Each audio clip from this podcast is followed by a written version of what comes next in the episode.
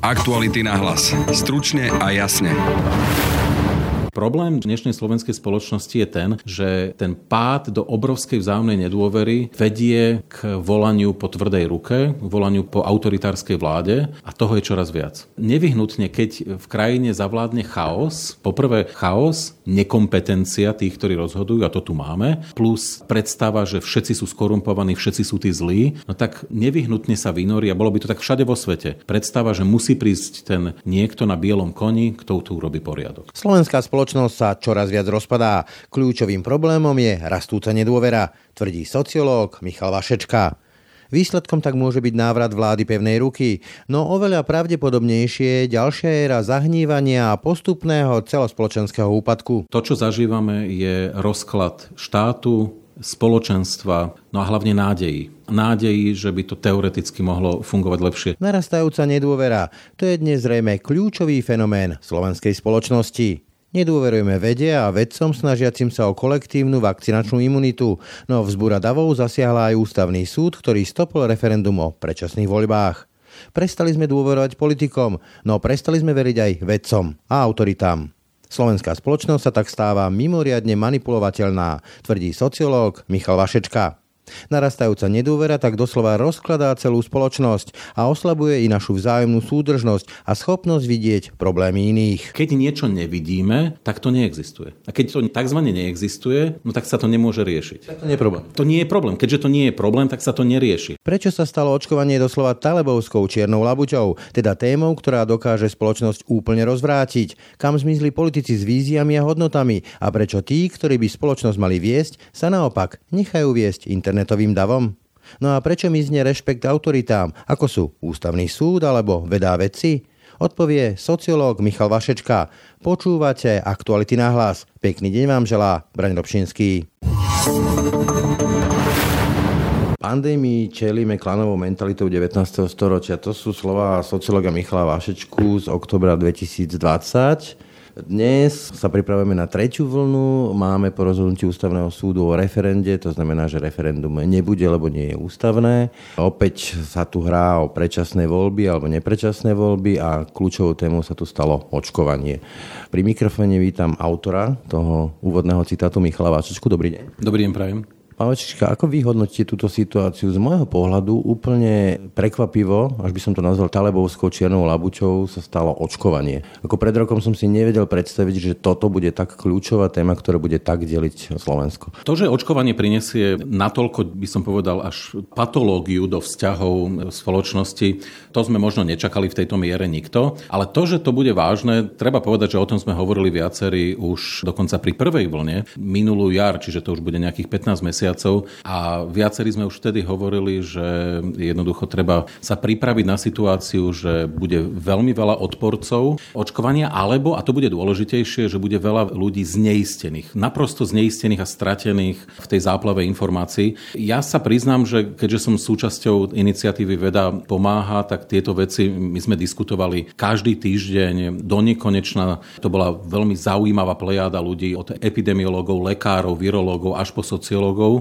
No a my sme sa zhodli na tom, že jednoducho bez masívnej kampane, doslova takej, aká bola pred prijatím eura, to znamená, že doslova bude vypadávať zo všetkých strán a bez nasadenia tých mobilných jednotiek, ktoré prídu do doslova každej najposlednejšej dediny, Slovensko neúspeje. Podľa vás e, takéto riešenie, ako teraz e, vo Francúzsku predvedol Macron, teda prezident a reakciou bolo masívne prihlasovanie sa na očkovanie, to znamená, že povinné očkovanie pre zdravotníctvo a niektoré ďalšie segmenty a povedzme, že by sa MHD mohlo chodiť alebo teda verejnou dopravou len keď je človek zaočkovaný alebo má aktuálny test. Toto by bola tá cesta? No ja teraz poviem niečo, čo určite popúdi veľa ľudí, ale tak ja nemám prečo to skrývať. Ja vôbec nechápem celú diskusiu, prečo, prečo vôbec sa bavíme o dobrovoľnosti očkovania. Na Slovensku je niekoľko chorôb, myslím, že cez 10, kde sa povinne očkujeme. 11 Asi 11, že sa povinne očkujeme. COVID je smrteľná choroba, ktorá jednoducho zničila do istej miery ekonomiku. Podľa mňa spoločnosti budeme niesť tú stopu ešte veľmi dlhé roky a baviť sa akože o výlučnej dobrovoľnosti v tejto situácii je podľa mňa úplne nemiestne.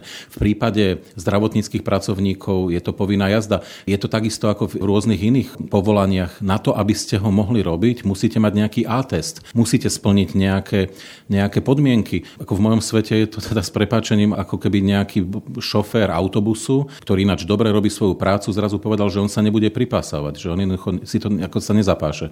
Čiže víš povinným očkovaním? No, v prípade zdravotníckých pracovníkov nevidím dôvod, prečo nie. Hovorím znovu, ja som za povinné očkovanie, ale v prípade covidu, ale v poriadku, v celej Európskej únii sme rozbehli príbeh o dobrovoľnosti, napriek tomu, že to tie ekonomiky stojí obrovské peniaze a bude to stať veľké peniaze, napriek tomu, že v skutočnosti tí, ktorí sa zaočkujú, budú naďalej vlastne obmedzovaní tými, ktorí sa nezaočkujú, ale sú jednoducho segmenty hospodárstva, kde je to, kde je to absolútne nevyhnutné. A áno, prinesie to veľké protesty, no a jednoducho to treba ustať. Strašne to polarizuje táto téma. Mne sa dokonca vynára, že na jeseň 45 práve očkovanie bolo takou zámienkou na pogrom voči Židom, ktorí sa vrátili z koncentrákov. Tam sa roznesla fáma, že očkujú a skončilo to linčom a pogromom. Môže to ísť až takto ďaleko? A čo je vlastne za tým? Lebo toto nie je o, povedzme len o tom strachu z nejakých zdravotných následkov, ale mne to skôr príde, že je tam za tým veľa taký protest voči autoritám, protest voči spoločnosti ako takej a stráca som tá súdržnosť. A toho bude samozrejme viacej. U presvedčených antivaxérov, to sú ľudia, ktorí väčšinou, keď veria už jednej nejakej konšpiračnej téze, tak e, sú náchylní veriť aj, aj iným.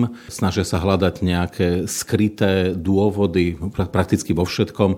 Ale treba upozorniť, že tých antivaxérov nie je zase až tak veľa. V prípade Slovenska ich je viac ako v niektorých iných krajinách, ale ani túto netvorí viac ako 10, maximálne 15% populácie, kdežto tej nezaočkovanej populácie je nepomerne viac. Čiže presne, ako ste povedali, je za tým protest voči vláde, autoritám, je za tým protest v prípade, kde cítime tú ingerenciu štátu ako veľmi nejakú intímnu. Niekto nám niečo vstrekuje do organizmu. Ano? To je také podobné, ako, ako napríklad niektorí ľudia majú obrovský problém s výmenou krvi v organizme a chceli by vedieť, že od koho to je. Ano? Tak sa dá testovať napríklad rasizmus, že sa povie, no ale že táto krv je od človeka, ktorý má inú farbu pokožky. A tí ľudia zrazu to nechcú, povedia, že to je zlá krv.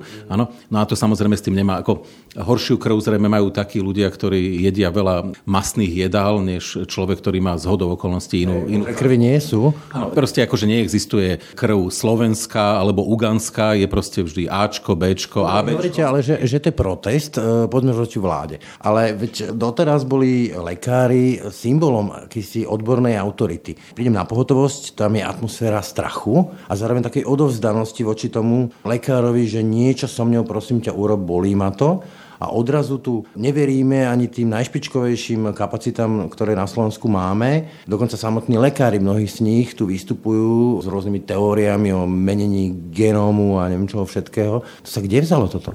Ja by som to spochybnil, že my sme tak strašne verili tým lekárom, pretože už v druhej polovici 20. storočia sa začalo veľmi šíriť a vlastne všade vo svete také antiexpertné tézy, ktoré vlastne začali spochybňovať to, čo sa volá expertné systémy. No a tie expertné systémy, to je vlastne niečo, čo nám zaručuje, že v spoločnosti, kde nikto z nás nemá šancu pochopiť jej komplexitu. A keby sme to dokonca aj urobili, tak my vlastne ani nevieme to zdeliť, ako sa hovorí, blížnemu svojmu, pretože nemáme tak, nikto z nás tak kvalitný jazyk, jazyk, aby sme tú komplexitu tohto sveta... No, neviem, neviem vysvetliť veľa vecí. Vedeli odovzdať, ale toto naozaj platí, na o tomto písali už novoplatónci pred e, viac ako 2000 rokmi. No ale to antiexpertné hnutie vlastne sa začalo šíriť a dotklo sa už aj lekárov, samozrejme, i keď je pravdou, že to oni boli tí poslední. Tá nedôvera voči fyzikom, voči chemikom, voči napríklad sociológom, ľuďom, ktorí robia v sociálnych vedách, tá proste panuje. V prípade lekárov sa to veľmi prehlbilo v prípade Slovenska po roku 89,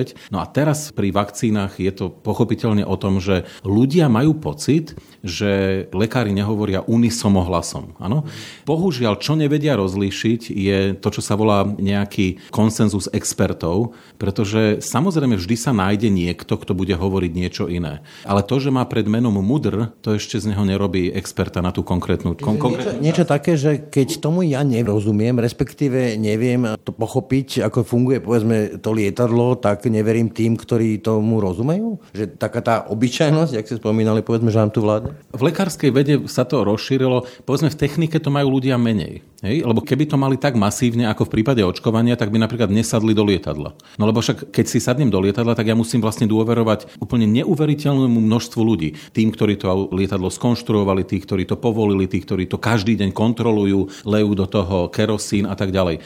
Čiže vlastne sadám tam s istou dôverou. No a to isté vlastne by sme mali očakávať tu. Ale hlavný problém je to, že ľudia prestali rozlišovať, ako sa hovorí v angličtine who is who. Ano, na jednej strane máte konsenzus expertov, v prípade klimatickej zmeny to má máte 99%, 99,9% ľudí, ktorí v tej oblasti robia ako klimatológovia a hovoria, že prichádza ku klimatickej zmene a za tou zmenou je človek. Ale vždy sa ešte vyskytne niekoľko, ktorí hovoria opak. No a tých si potom niektorí, ktorí chcú vlastne do toho vniesť chaos, neomilne vyberú a na nich budujú tie príbehy. Lenže ľudia častokrát si nevedia predstaviť, ako silný je ten konsenzus tých expertov. A v prípade vakcín ten konsenzus expertov je tiež masívny. Áno, lenže problém je, že tí, čo sú zakonšpirovaní, tak za tým konsenzom vidia nejaké nekalé úmysly, respektíve to, stále vidia za Farma a tak ďalej. Niekto ich kúpil. Áno, to je presne to, že keď niekto robí niečo konkrétne v mimovládnom mimovládnom sektore na Slovensku, no tak to robí kvôli peniazom, lebo je kúpený, alebo preto, lebo tomu verí a tým pádom je akože silne ideologický. Ano? A vlastne ani častokrát nie sú ochotní pripustiť žiadnu inú variantu. Mne to svojím spôsobom pripomína príbeh Hilsneriády a toho, ako sa Tomáš Masaryk celou váhu svojej osobnosti v 1899 vložil do toho a povedal, že ale toto je nezmysel, veď nič také sa nestalo. A čo ho to stalo potom? No a stalo ho to veľa, ale stalo ho to veľa práve preto, lebo tí, ktorí prečo sa on zastal konkrétneho človeka židovského pôvodu, Hilsnera, alebo židov celkovo, si niektorí vysvetľovali iba dvomi spôsobmi. Buď on sám je žid, alebo je židmi platený. A oni ako keby neboli ochotní a schopní pochopiť, že existuje aj tretia možnosť, že Masaryk veľmi správne pochopil, že celá Hilsneriada bol posledný zúfalý pokus klerikálnych konzervatívnych síl z Viedne udržať tú monarchiu pokope a to tým spôsobom, že zjednotia tie klerikálne sily. Aby sa modernizačné snahy v tej monarchii neuplatnili. A nie je za tým, e, ja tomu hovorím e, pracovne, ochlokracia, že každý názor má rovnakú váhu. Hej? Že názor niekoho na tom Facebooku sa nerozlišuje, či je to povedzme profesorka Brážinová, alebo je to nejaký zvárac z lietavskej lúčky. A toto možno potom ľuďom dáva ten pocit, že v mase je sila, alebo v mase je pravda. Tak o tomto sme hovorili už veľa. Niektorí, keď o tom hovoríme, tak sa cítia veľmi dotknutí. No ale asi by mali ľudia začať rozlišovať, že či to, čo sa napíše niekde, že či napísal človek, ktorý sa tým zaoberá celý svoj život, alebo či to bol proste ako Joško niekde z Klinu na Orave, ktorý proste má vysokú školu života a vypisuje tam nejaké nezmysly, alebo opisuje rovno ešte z tých ďalších konšpiračných webov. Oni sa mimochodom ako ovplyvňujú a bez toho, aby citovali, tak vlastne neustále píšu dokola to isté.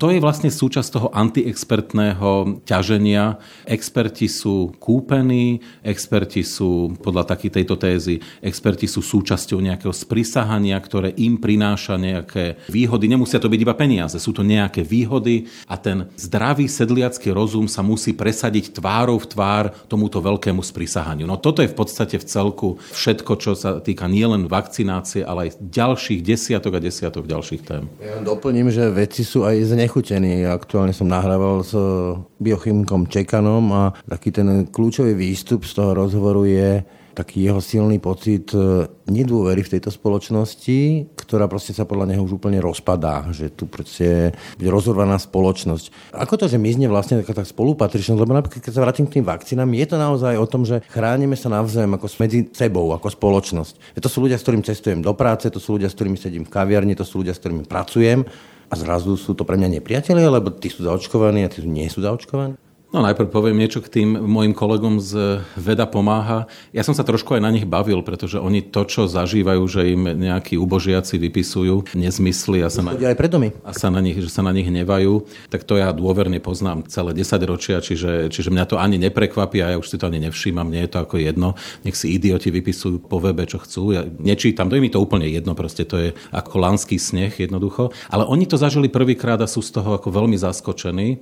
A teraz objavili to, o čom my sociológovia hovoríme veľmi dlho. Napríklad, slovenská spoločnosť je naplnená nedôverou v takej miere, že presne ako ste povedali, že už to ohrozuje vlastne jej samotnú reprodukciu. Nedôvera medzi sebou na tej horizontálnej úrovni, ale aj na vertikálnej úrovni, voči inštitúciám. To vlastne všetci cítia v tej spoločnosti. No ale my na to máme samozrejme výskumy, ktoré sa robia či už na Slovensku, iba za slovenskú spoločnosť, alebo medzinárodne, napríklad v podobe eurobarometrov. A všetky, na ktoré si viem spomenúť, tak ukazujú, že miera nedôvery medzi sebou je na Slovensku jedna z najvyšších v EÚ a v niektorých prípadoch vlastne v tých eurobarometroch dokonca je najvyššia. Dokonca ešte aj také spoločnosti podobne postihnuté transformáciou ako Slovensko, napríklad Bulharsko, dosahujú vyššiu mieru dôvery ako Slovensko. Čo je dôvod? Ako, má to nejaké historické špecifika, alebo asi to ťažko možno zvaliť len na povedzme aktuálnu vládu, samozrejme tak tomu celkom slušne prispieva, minimálne ex-premiérom,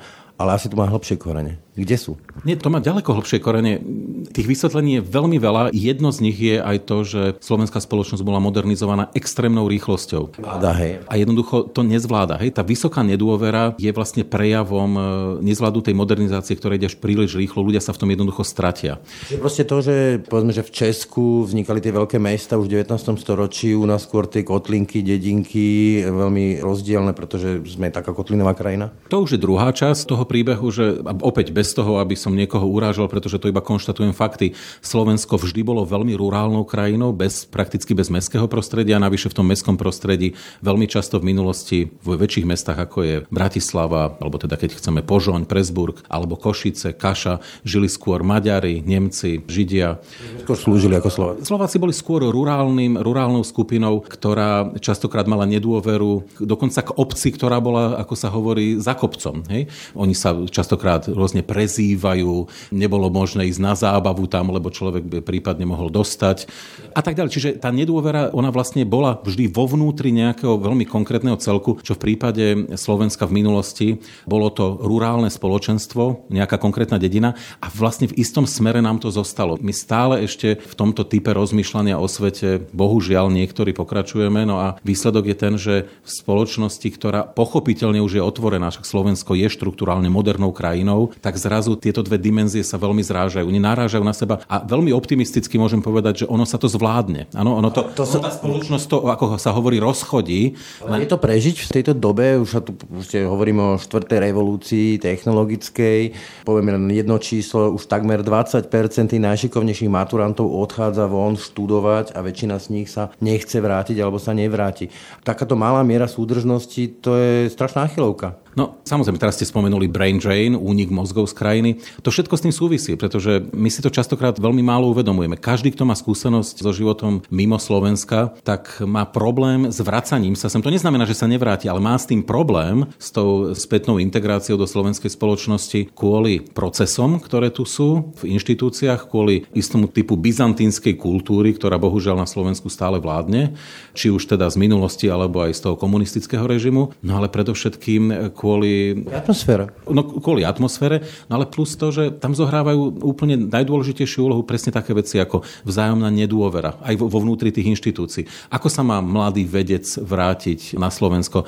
Je to iba o financovaní tej vedy? Určite nie. Je to o tom, že on, ten človek, bude mať zlú alebo škaredú miestnosť so zlým vybavením? Vôbec nie. To by možno boli ľudia prekvapení. To je, aj o jeho šanciach, ktoré mu poskytnú kolegovia. To je o tom, že či jeho manželka povedzme dostane šancu, jeho deti normálne študovať a nebudú nejakí že čudní zo západu. Čiže inými slovami v preklade, my sa veľmi málo bavíme na Slovensku o kvalite života v inej ako materiálnej dimenzii. My sme proste ako, že keď hodnotíme kvalitu života, vždy si predstavujeme, koľko peňazí je k dispozícii, či sedíme v dobrých priestoroch, či máme pekný byt, ale kvalita života, špeciálne v 21. storočí dnes, keď človek ide do západnej Európy, je vnímaná úplne cez, cez iné línie. To je proste o otvorenosti inštitúcií. To je o tom, nakoľko sa spoločnosť k sebe vie správať nie grobiansky, ale elementárne slušne. Je to o tom, že či keď idete v rámci zdravotníckej starostlivosti do nemocnice, či jednoducho je to lúty boj o priestor, ktorý si musíte vydobiť, alebo skutočne vám to zdravotníctvo chce a môže pomôcť. No a samozrejme je to o nejakej vzájomnej tolerancii. Znovu uvediem niečo, čo ináč hovorím o tom často, lebo ma to, veľmi ma to zaskočilo a to sú napríklad eurobarometre. Jeden si spomínam, kde boli ľudia pýtaní z celej Európskej únii, respondenti na obrovskej vzorke reprezentatívnej za každý národný štát Európskej únie, nakoľko pociťujú diskrimináciu voči jednotlivým skupinám obyvateľstva. No a Slováci, keď to mám zhodnotiť veľmi zhruba, tú diskrimináciu väčšinou nevidia. Keby to bolo iba k jednej skupine, LGBT, ženy, ľudia, ktorí sú telesne postihnutí, dalo by sa vysvetliť to tak, že proste je tam problém s tou konkrétnou skupinou. Lenže problém je, že na Slovensku ľudia vo väčšine ten problém nevidia už žiadnej skupiny. Sme málo citliví, čiže zámerne nehovorím netolerantní, ale hovorím málo citliví na naše vzájomné vzťahy. To mi pripomína ten príbeh človeka, ktorý mu odmietli susedia plošinu, keďže nevie chodiť v tom činžiaku a napadá mi ten spovestný citát pastora Nimulera, že keď prišli po Židov, tak som nekričal, lebo nie som Žid. Keď prišli pre komunistov, tak som nehulákal, lebo nie som komunista. Keď prišli po mne, už nemal kto hulákať. Čiže proste nevidíme zlo, keď sa nás to netýka. No a to je práve problém, lebo keď to, a teraz ja to ne, ja nemoralizujem, ale keď niečo nevidíme, tak to neexistuje. A keď to nie, tzv. neexistuje, no tak sa to nemôže riešiť. Tak to nie je problém. To nie je problém. Keďže to nie je problém, tak sa to nerieši. Hej? Lebo toto je to, čo si treba uvedomiť. Problémy spoločenské neexistujú per se ako také, ale existujú vždy iba v našej percepcii v našom vnímaní. A keď my ich nevnímame, nevidíme, tak oni vlastne v konsekvencii neexistujú. Čiže to je odpoveď na to, že prečo, aj keď máme také zúfale zdravotníctvo, aj keď povedzme v tom e, vzdelávaní je to tiež e, veľmi slabé, povedzme aj e, udržávanie toho statusu tých detí v rovine ich rodičov alebo inklúzia, tak my nenaliehame na politiku, aby to riešili, pretože my sa tvárime, že to neexistuje ten problém. Ako ktorý? Hej? Keď mám byť optimistický, tak napríklad naopak obyvateľia Slovenska Slovenska cítia veľmi silne klimatickú zmenu, cítia, že to je problém a bude problém a vo všeobecnosti sa veľmi nelíšia od európskeho priemeru. Hej, čiže napríklad tam treba povedať, že obyvateľia Slovenska sú skutočnými Európanmi. Isté vo Švedsku je to na vyššej úrovni, ale, ale to v podstate sú drobné rozdiely. Ja som ale myslel to, že stále permanentne vidíme to poslankyňa Záborská, interrupcie, opakovanie, opakovanie, že zaberajú tu na ľudí témy, ktoré ich kvalitu života nejako nezmenia a naozaj to, čo ich trápi, nedostavené diálnice, zdravotníctvo, školstvo, netlačia na tých politikov, riešte to. Samozrejme, pretože opäť politici im hovoria niečo, čo nejakým spôsobom útočí na celkové hodnotové rámce a sú v tom šikovní. Áno, zdravotníctvo a školstvo ľudia povedia, že ich to trápi, ale v skutočnosti nikdy nev nevolia podľa toho, kto čo ponúka v tejto oblasti. Ich to vlastne ani nezaujíma, nečítajú tie programy. A vlastne ten problém dnes Slovenska, keby som to mal ako veľmi zovšeobecniť, je v tom, že sme, a všetci, týka sa to či už menej vzdelaného človeka z Ňagova alebo Rokitoviec pod Medzilaborcami, alebo človeka žijúceho v centre Bratislavy, tam nemáme veľký rozdiel. My sme si zvykli na to, že sa tešíme už z toho, keď zdravotníctvo, školstvo alebo tieto kľúčové rezorty dosahujú štandard štandard, niečo, čo by sa vôbec dalo porovnať s tým, čo je typické pre západnú Európu. Excelentnosť na Slovensku prakticky nedosahujeme takmer nikde. A keď aj niekde áno, napríklad vo vede sú také časti vedy, ktoré sú excelentné aj z celosvetového hľadiska, my to ani už nevidíme. My už nie sme schopní, ako keby väčšina tej populácie vidieť, že niekto vie byť excelentný. To zaniká, pretože z toho relatívneho podpriemeru sa tešíme, keď dosiahneme štandard. Dám príklad, aby bolo všetkým jasné a možno sa aj niektorí usmejú, možno nie nie. V najbližšej dobe sa budú otvárať verejné záchody v sade Janka Krála, kde 30 rokov neboli. Budú sa otvárať zrejme za účasti primátora, možno aj balóniky vypustia, bude sa strihať páska, všetci budú strašne šťastní. No isté, že budú šťastní, pretože vo veľkom parku, v hlavnom meste krajiny, v najväčšom parku, ktorý očarovať stromy. by naozaj verejné záchody nielenže mali byť, ale teda treba povedať, že je to povinná jazda. Ano, o tom by sa vôbec nemalo ani debatovať. Proste verejné záchody v najväčšom parku je proste samozrejmosť, európsky štandard. Ale my sme ich 30 rokov tam nemali. Tak Čiže tak sa tešíme z toho dosiahnutia štandardu, áno? Ale viete, čo mi napadá? Bude to možno znieť kacírsky a nejako to nechcem ospravedlňovať, ale keď ja alebo ľudia budú hľadať excelentnosť pre svoje deti vo vzdelávaní alebo pre seba, svoju manželku, partnerku v zdravotníctve, No tak asi si vyberiem tie cestičky, ktoré nie sú povedzme s kostolným poriadkom. Mám na mysli korupciu, klientelizmus, rôzne telefónne zoznamy mojich známych, sociálny kapitál a už prestanem sa spoliehať na to, čo tu existuje. Nie je to potom logické vysvetlenie, že sa tu povedzme tak kradne, ako sa tu kradlo? Tak to súvisí ale s ďalšími vecami. No, ja ako sociológ dlhodobo mám problém s tým, akým spôsobom sa narába vôbec s termínom korupcia klientelizmu, pretože ona je vlastne súčasťou našich životov. Slovenská spoločnosť je hlboko klientelistická, ale nie v tom iba negatívnom slova zmysle, klientelizmus ako niečo úplne patologické. Karsto? Ale no tak ten nepotizmus tam tiež je, ale hlavne klientelizmus ako absolútna závislosť na sociálnych sieťach. Väčšina ľudí si nevie predstaviť, že by niečo vybavila, pokiaľ by niekoho niekde nepoznala. A ja to ani nehovorím zlom, proste toto je modus, v ktorom funguje väčšina slovenskej populácie a častokrát si ľudia ani nevedia predstaviť, že by sa nespýtali otázku, niečo treba vybaviť a prvá otázka je čo? Koho tam poznáme? Hej? Ale tí ľudia majú pravdu, to nemôžeme to tým ľuďom vlastne vyčítať, lebo oni si na to jednak zvykli za niekoľko generácií po prvé a po druhé naozaj vedia, že keď tie známosti mať nebudú, že to nevybavia. To je blúdny kľúč tej klanovej spoločnosti, kde sa len striedajú klany. Presne tak, čiže oni vedia, že to nevybavia. Čiže ja vôbec nemám tendenciu tých ľudí za to obviňovať alebo haniť, lenže problém je, že taká spoločnosť to ďaleko nedosiahne. A teraz poviem úplne jednoduchú tézu, ktorú určite sa nad tým ľudia zamýšľajú. Prečo niektoré spoločnosti fungujú veľmi dobre dobré, nielen preto, že majú kvalitu života vysokú v materiálnej oblasti, ale aj v iných. To znamená, majú dobré zdravotníctvo, školstvo, sú to slušné spoločnosti. A keď sa na to pozriete, tak zistíte, že úplne kľúčovou odpoveďou je vzájomná dôvera, chýbajúce odcudzenie v tých spoločnostiach, no a táto otvorenosť. A samozrejme... Ešte aj predvydateľnosť a pravidel. No predvydateľnosť, no to je to, čo vlastne ako sa tu bavíme, že jednoducho tí ľudia musia dôverovať, že v tom systéme uspejú na základe svojich schopností schopností, nie na základe toho, koho poznajú. A pozor, každá spoločnosť na svete je do istej miery klientelistická. To nie je tak, že to je 0 a 100. Ale tá miera na Slovensku je veľmi vysoká. My by sme sa mali s tým niečo snažiť urobiť, lebo, lebo tá krajina nebude fungovať ani o 30 alebo o 60 rokov dobre. Ona môže byť relatívne bohatá, ale to neznamená, že kvalita života bude vysoká aj v týchto oblastiach, o ktorých hovoríme. Mimochodom to zdravotníctvo, veď tam to predsa vidíme úplne presne, že v krajine, kde isté služby sú vlastne nedostupné, lebo ani isté choroby ani nie sú v základnom balíku. Veľmi závisí od sociálneho kapitálu toho konkrétneho človeka. Dostane človek onkologickú chorobu, no a keď to nevybaví u nejakého váženého profesora onkológie, tak mu to, tak má smolu, tá poisťovňa mu proste nedá výnimku. No lenže problém je, že tu sa práve otvárajú tie ako pekelné brány. Že je potom o tom, že každý sa bude snažiť povedzme aj tej politike, aby sa stal tým vplyvným, kľúčovým, aby dosiahol na tých vplyvných profesorov. Presne tak, lebo vie, že ináč je stratený, alebo teda jeho rodina je stratená. Toto je blúdny kruh, z ktorého keď sa nedostaneme, tá krajina nielenže nebude štandardná, ale hlavne, to je dôležité, nebude sa v nej dobre žiť. Hej? Lebo znovu, a teraz to poviem s veľkou empatiou voči ľuďom z rurálneho prostredia, ten chudák niekde z Čertižného, z východného Slovenska, on nebude vedieť si vybaviť tú výnimku v tej poisťovni zdravotnej. A tým pádom tí ľudia teoreticky zomrú, napriek tomu, že by to tak naozaj nemalo byť. Ten štát by mal byť schopný schopní poskytnúť tie služby štandardným spôsobom, nie cez v podstate feudálne výnimky.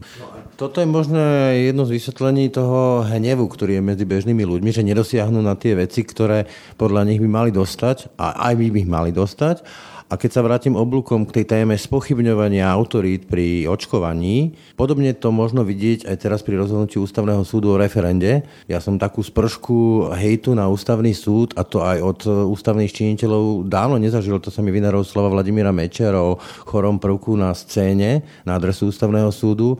Ale ako sa potom môžeme spolahnúť na štát, právny štát v krajine, kde sa ústavný súd stáva predmetom takéhoto politického boja? No ja trošku s úsmevom hovorím, že nič nového pod slnkom. Ja si spomínam, že za tých dlhých takmer 30 rokov fungovania ústavného súdu ja som osobne nesúhlasil s množstvom tých rozhodnutí, množstvom.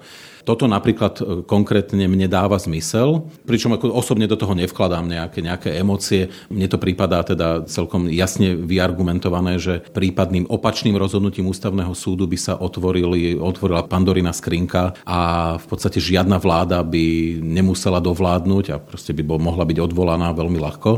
Ale zároveň ako neprináša to nejaké emócie. Keby aj to rozhodnutie bolo opačné, tak ja osobne by som nemal nejakú silnú Viete skôr o to, že taká tá veta latinská, že Roma locuta causa finita, to znamená ústavný súd niečo povie, tak to rešpektujeme, ale tu proste dokonca expremiér sa vyjadruje spôsobom, že sa mu páči, nepáči, nehovorím už o Bláhovi a podobných ľuďoch. Veď ako ústavný súd je garanciou toho, že proste tie pravidlá platia, o ktorých sme sa bavili. A keď ho spochybníme, tak potom čo nám ostane?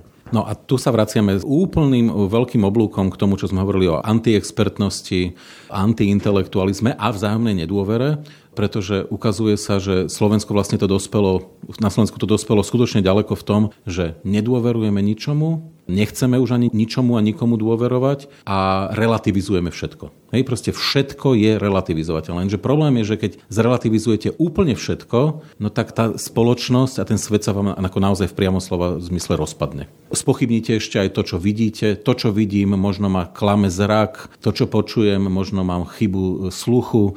Možno moje vnímanie je trochu posunuté. Áno, to je presne to, že vlastne tu sa spochybňuje už všetko. Ktokoľvek môžete aj odfotiť niekoho, povedia, že to je fotomontáž. Nahráte hlas, ktorý je podobný konkrétnemu bývalému premiérovi. Veď napríklad sociálne siete vedia lepšie o mojom zdravotnom stave ako ja. Ja som sa o tom presvedčil pri statuse jedného človeka, ktorý sa teraz angažuje okolo e, republiky. Ale do akej miery k tomu prispieva to, čo mu ja hovorím, blahovatenie politiky? To znamená, keď tu vidíme poslancov, pomeniem ho expressis verbis, e, blaha, ktorí vyslovene sa vezú na antiočkovacích témach a proste idú úplne, že až, až pod tú latku, len aby získali nejaké lajky, pozornosť. Áno, ja tým veľmi trpím, keď to vidím, ako poviem to ako veľmi úprimne, ale znovu, posuňme to na vyšší úroveň. To, čo je naozaj nebezpečné na tom všetkom, je to, že to je snaha spochybniť vlastne úplne čokoľvek. Čokoľvek sa v tej spoločnosti ešte deje relatívne štandardne, to, čo je naozaj zbytkom toho štandardného sveta, títo ľudia vlastne systematicky podrývajú a spochybňujú. Hej?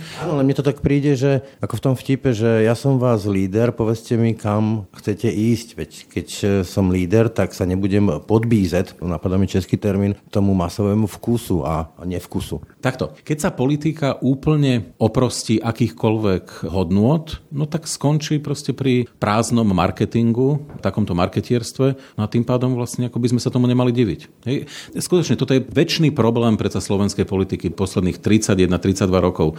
Mnohí volali, že nebuďte ideologickí, nevnášajte do toho idei, hodnoty. To musí byť proste technika moci. No dobre, ale keď z toho zostane iba technika moci a tí ľudia robia presne to, čo očakávajú u ľudí, ktorí produkujú cez svoje pudy naozaj veľmi nízke požiadavky, by som povedal, no tak potom z toho nemôže byť nič iné, len to, čo vidíme. Hej? Čiže buď sa budeme naopak znovu baviť o hodnotách v živote a v politike, no alebo z toho zostane proste akože veľmi úbohá technika moci. Keď sa ešte vrátim k meritu toho rozhodnutia ústavného súdu, to znamená k samotnému referendu, predsa len nemala by byť, ak je suverenom v tejto krajine ľud, občania, nemala by byť nejaká poistka, ak sa nám tu vláda v úvodovkách zblázni, alebo proste moci sa dostane nejaký diktátor, že ten ľud si povie, tak už stačilo, že proste musí čakať na nejaké voľby.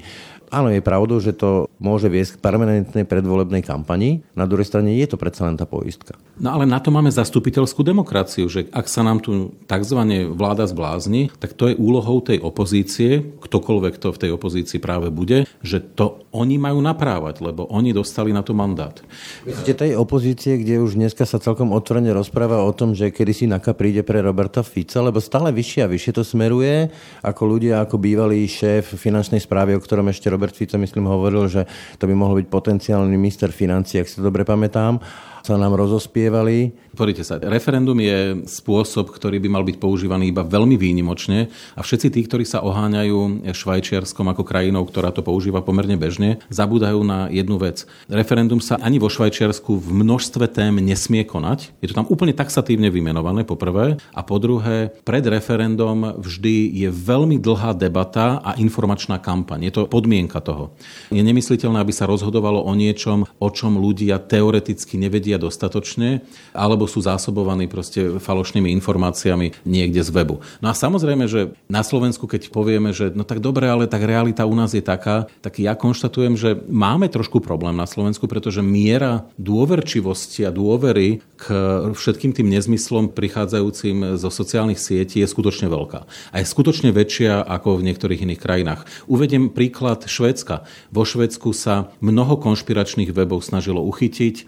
Aj ruská propaganda pracovala celkom obstojne, podobne ako v iných krajinách. Švedsko proste bolo rezistentné. Čiže inými slovami, jednoducho povedané, sme veľmi manipulovateľná spoločnosť? Ja si myslím, že Slovensko je pomerne manipulovateľná spoločnosť, presne tak. A stačí sa pozrieť na to, ako vyzerajú niektoré tie dáta. Ja si spomeniem teraz v rýchlosti na to, takmer polovica populácie verí v to, že tento svet manipulujú nejaké domnelé elity, ktoré to s tým svetom nemyslia dobre. Cez 50% ľudí verí v to, že existuje niečo ako židovské sprisahanie. To sú strašné čísla. Hej? Vyskytujú sa všade vo svete, ale v mnohých krajinách sú predsa len nižšie. Čiže paradoxne tá spoločnosť, ktorá hľadá odpovede a ešte stále možno aj jej chýba kvalitné vzdelanie, v zmysle toho trošku kritického myslenia, jednoducho to sú ľudia, ktorí prešli si vzdelaním, kde memorovali, memorovali, memorovali a, a vlastne v skutočnosti aj takto zabudli nakoniec, že všetky tie básničky, aj, aj matematiky. Vidíme, že povedzme, že vie operovať srdce, ale inak má v živote hokej. Hej, ale vlastne akože nevedia sa orientovať, vlastne sa stratili. Hej, to je ako kedysi dávno, že spieval slávny americký pesničkár Something is happening, but you don't know what it is, do you, Mr. Brown. Hej, niečo sa deje, ale ty nevieš, čo to je.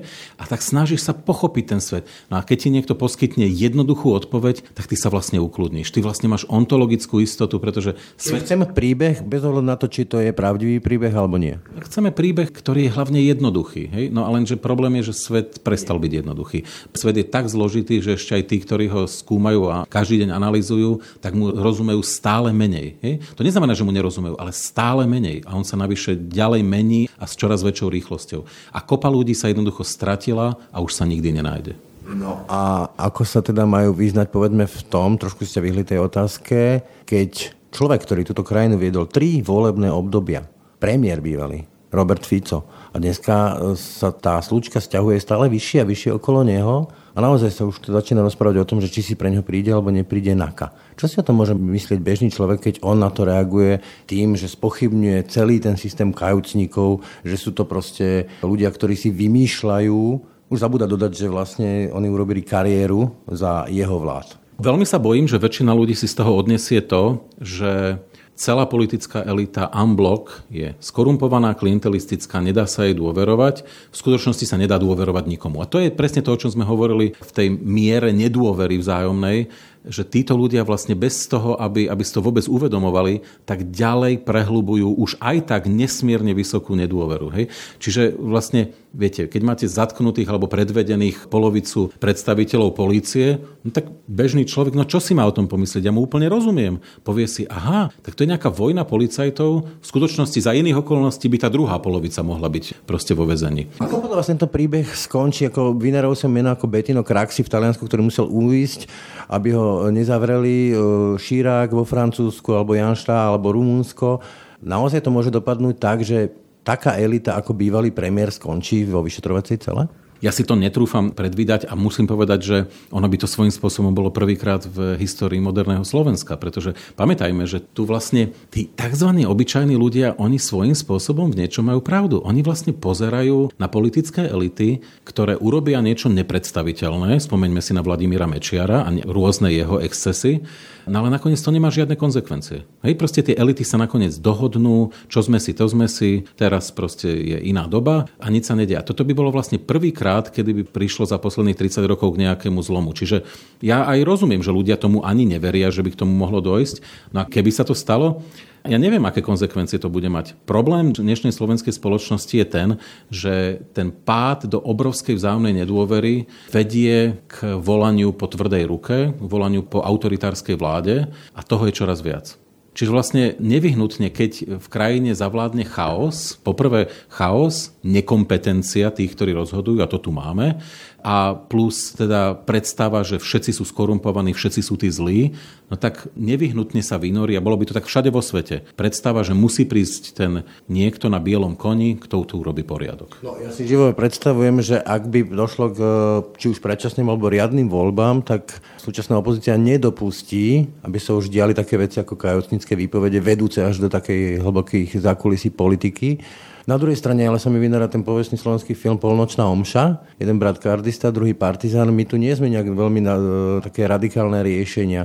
Čiže tá budúcnosť bude taký nejaký polsko-maďarský model alebo zase taká normalizácia s husákovou tvárou? Ťažko sa to, veľmi ťažko sa to odhaduje, ale máme dobrú a zlú správu o Slovensku dlhodobo. To každý, kto pozná trošku históriu Slovenska, tak to predsa veľmi rýchlo pochopí.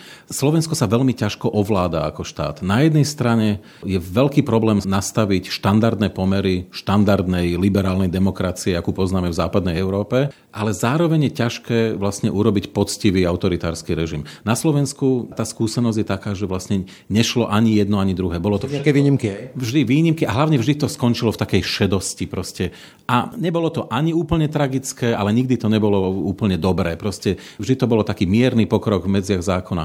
No a teraz je otázka, že ak sa toto stane, a ja čakám toto ďaleko viac ako nejaké fatalistické predstavy o páde do autoritárskeho režimu, tak problém takého vývoja bude to, že to prinesie ďalšiu stagnáciu. Zahnívanie no, zahnívanie, stagnáciu, že proste tá krajina nepôjde dopredu a znovu sa vrátim k tomu, o čom sme hovorili, maximum možného bude dosahovanie nejakých štandardov. To, čo bude inde úplným štandardom, my sa budeme na Slovensku tešiť, že sme dosiahli a pôjdeme tie záchody v sade Janka Krála otvárať aj za vypustenia balónikov. Kým sa to ale stane, tak ešte vládne táto koalícia. Ako vidíte, jej budúcnosť, povedzme, zaramcovanú tým, ako Boris Kolár to teraz hrá na všetky možné strany a tým, ako Igor Matovič napriek tomu, že už nie je premiér, tak ako keby stále úkoluje všetkých možných ministrov a svojich koaličných partnerov. Ako to má toto budúcnosť? No, to, čo drží túto koalíciu pokope, je už iba poprvé strach z toho, že sa Fico s Pelegrínim vrátia a napríklad aj s Kolárom. Zavoruj. Napríklad a že proste príde k nejakému revanšu. Revanšu. Áno, môže aj k revanšu prísť. No a plus to, že treba dočerpať eurofondy a ešte aj nejaký plán obnovy. Je to veľa peňazí. To neznamená, že treba peniaze ukradnúť, ale konkrétne firmy, konkrétnych ľudí budú robiť konkrétne veci.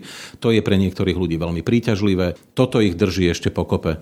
V skutočnosti premiér Heger, ktorý je pomerne konsenzuálny, vlastne nikomu veľmi nevadí, sa snaží tú vládu držať. Na prvý pohľad proti vôli troch veľkých hráčov, troch veľkých alfasamcov v tej koalícii, Kolára, Sulíka a Matoviča. A treba povedať, že ani jeden z tých troch mu nejak veľmi nepomáha. Robia si všetci svoje. Na aj moje prekvapenie a možno prekvapenie mnohých iných Igor Matovič Eduardovi Hegerovi do toho nezasahuje nejak dramaticky. Ja vlastne mám pochybnosti, že či oni sa nejak masívne vôbec rozprávajú. Proste Igor Matovič si ide svoje a už sa pripravuje na voľby, či už predčasné alebo, alebo v inom termíne. Proste už... Vyniká, na koho to hodí? Presne tak, hľadá vinníka. Eduard Heger jednoducho robí svoju prácu, snaží sa to nejako držať spolu. Svojím spôsobom už je to také nedôstojné, pretože oni, keby som mal byť veľmi patetický, tak poviem, že v podstate toho Eduarda Hegera v tom tí traja nechali a oni si robia svoje. Uzavrime to. Keby ste mali zhodnotiť e, tú aktuálnu situáciu, ktorú tu dnes máme, spoločenskú, politickú, jednou vetou alebo jedným pomenovaním, čo by to bolo, mne napadá rozpad a zahnívanie. Ste ma predbehli, ja som, ja som okamžite reagoval rozkladom. To, čo zažívame, je rozklad štátu, spoločenstva, no a hlavne nádejí nádeji, že by to teoreticky mohlo fungovať lepšie. Ja osobne, a to ma trápi najviac mimochodom, pretože ja nech sa snažím z akejkoľvek strany, neviem zadefinovať, aké by mali byť vlastne zdroje budúceho sociálno-ekonomického rozvoja Slovenska, iné také, ako poznáme z iných štátov. Veľké investície do vedy a výskumu, zásadne prekopaný vzdelávací systém, ktorý začne prinášať svoje plody až o 10-15 rokov, samozrejme. Keď tým začneme teraz, tie spôsoby my poznáme. Nič z toho Slovensko nerobí, alebo minimálne to nerobí dôsledne. Neznamená to, že môžeme padnúť do brutálneho prepadu ekonomického, lebo sa na nás hovorím, vali už štvrtá revolúcia, vonku riešia proste veci na úrovni 21. storočia, my tu nevieme ani zinternetovať štát, alebo teda verejnú správu nejakým spôsobom urobiť tak, aby sme fungovali ako povedzme v Estonsku. No ale ak nám takto ujde vlak, vlak nám uchádza, ja by som dokonca tvrdil, že už ušiel, ale stagnácia je o tom preto stagnácia, že ani veľmi nepadáte. Proste stagnujete. Ano? Ostatní rastú. Ostatní rastú, no čiže akože oproti nim vy ako relatívne padáte. Ale problém je, že si to veľmi nevšímate, lebo stále udržiavate, by som povedal, tú hladinu. Ono je to ako s tým alkoholom, že udržiavať hladinku. A v tomto vlastne Slovensko môže vydržať veľmi dlho, bez toho, aby si to nejak dramaticky uvedomilo. Diálnice do 15-20 rokov dostaviame. Po tých diálniciach budú jazdiť ľudia na Bavorákoch a Mercedesoch. Budú spokojní, fasády sa urobia, kvetinky sa dajú do okien. No a moja otázka je, a myslíte si, že to bude stačiť? No, Pavel Čekan v tom rozhovore povedal, že po budúcich voľbách to môže dopadnúť tak, že kto je šikovný, chce sa živiť poctivo svojou prácu, tak bude chcieť z tejto krajiny odísť. Mililo sa? Nemýlil sa, ale to tu máme 30 rokov, to nie je nové. Problém je, že pred tromi rokmi pri tom obrovskom vzopätí hlavne mladej generácie, ktorá vlastne nepovedala nič iné, nekonšpirovala, iba povedala, počúvajte, my fakt v takomto štáte nechceme žiť, nebláznite, takto to nepôjde ďalej. Tak to je generácia, ktorá veľmi plánovala tu ostať. Mnohí ľudia sa práve v tomto čase zo zahraničia začali vracať.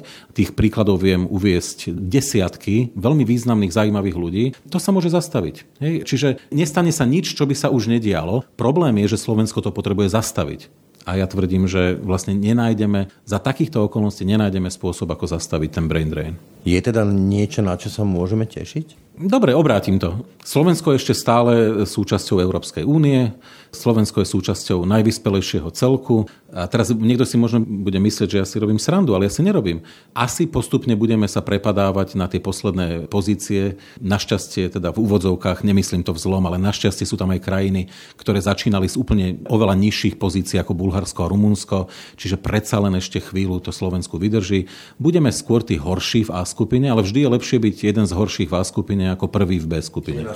Mali ešte dlho by nás mali tie vyspelé krajiny ťahať. To je vlastne našim obrovským šťastím, že napriek tomu, ako sa bohužiaľ málo snažíme my, alebo ako si to sami kazíme, pretože ten intelektuálny potenciál tu je, len bohužiaľ ho nevyužívame, napriek tomu nás vyspelé Nemecko a ďalšie krajiny ešte dlho budú ťahať. Ale to nebude znamenať nič iné, len že bude pokračovať tá stagnácia. Toľko sociológ Michal Vašečka, ďakujem za rozhovor. Ďakujem veľmi pekne. Aktuality na hlas. Stručne a jasne. Tak, to bolo z dnešných aktualit na hlas už naozaj všetko. Od júla naše podcasty prechádzajú na letný režim, na aký ste zvyknutí z minulého leta či z vianočných prázdnin. Inak povedané, denne nebudú vychádzať dva podcasty, teda ranný podcast Ráno na hlas a večerný podcast Aktuality na hlas, ale namiesto nich bude vo všetkých našich kanáloch jeden jediný denný podcast. Pekný deň a pokoj v duši praje. Brane Dobšinský. Aktuality na hlas. Stručne a jasne.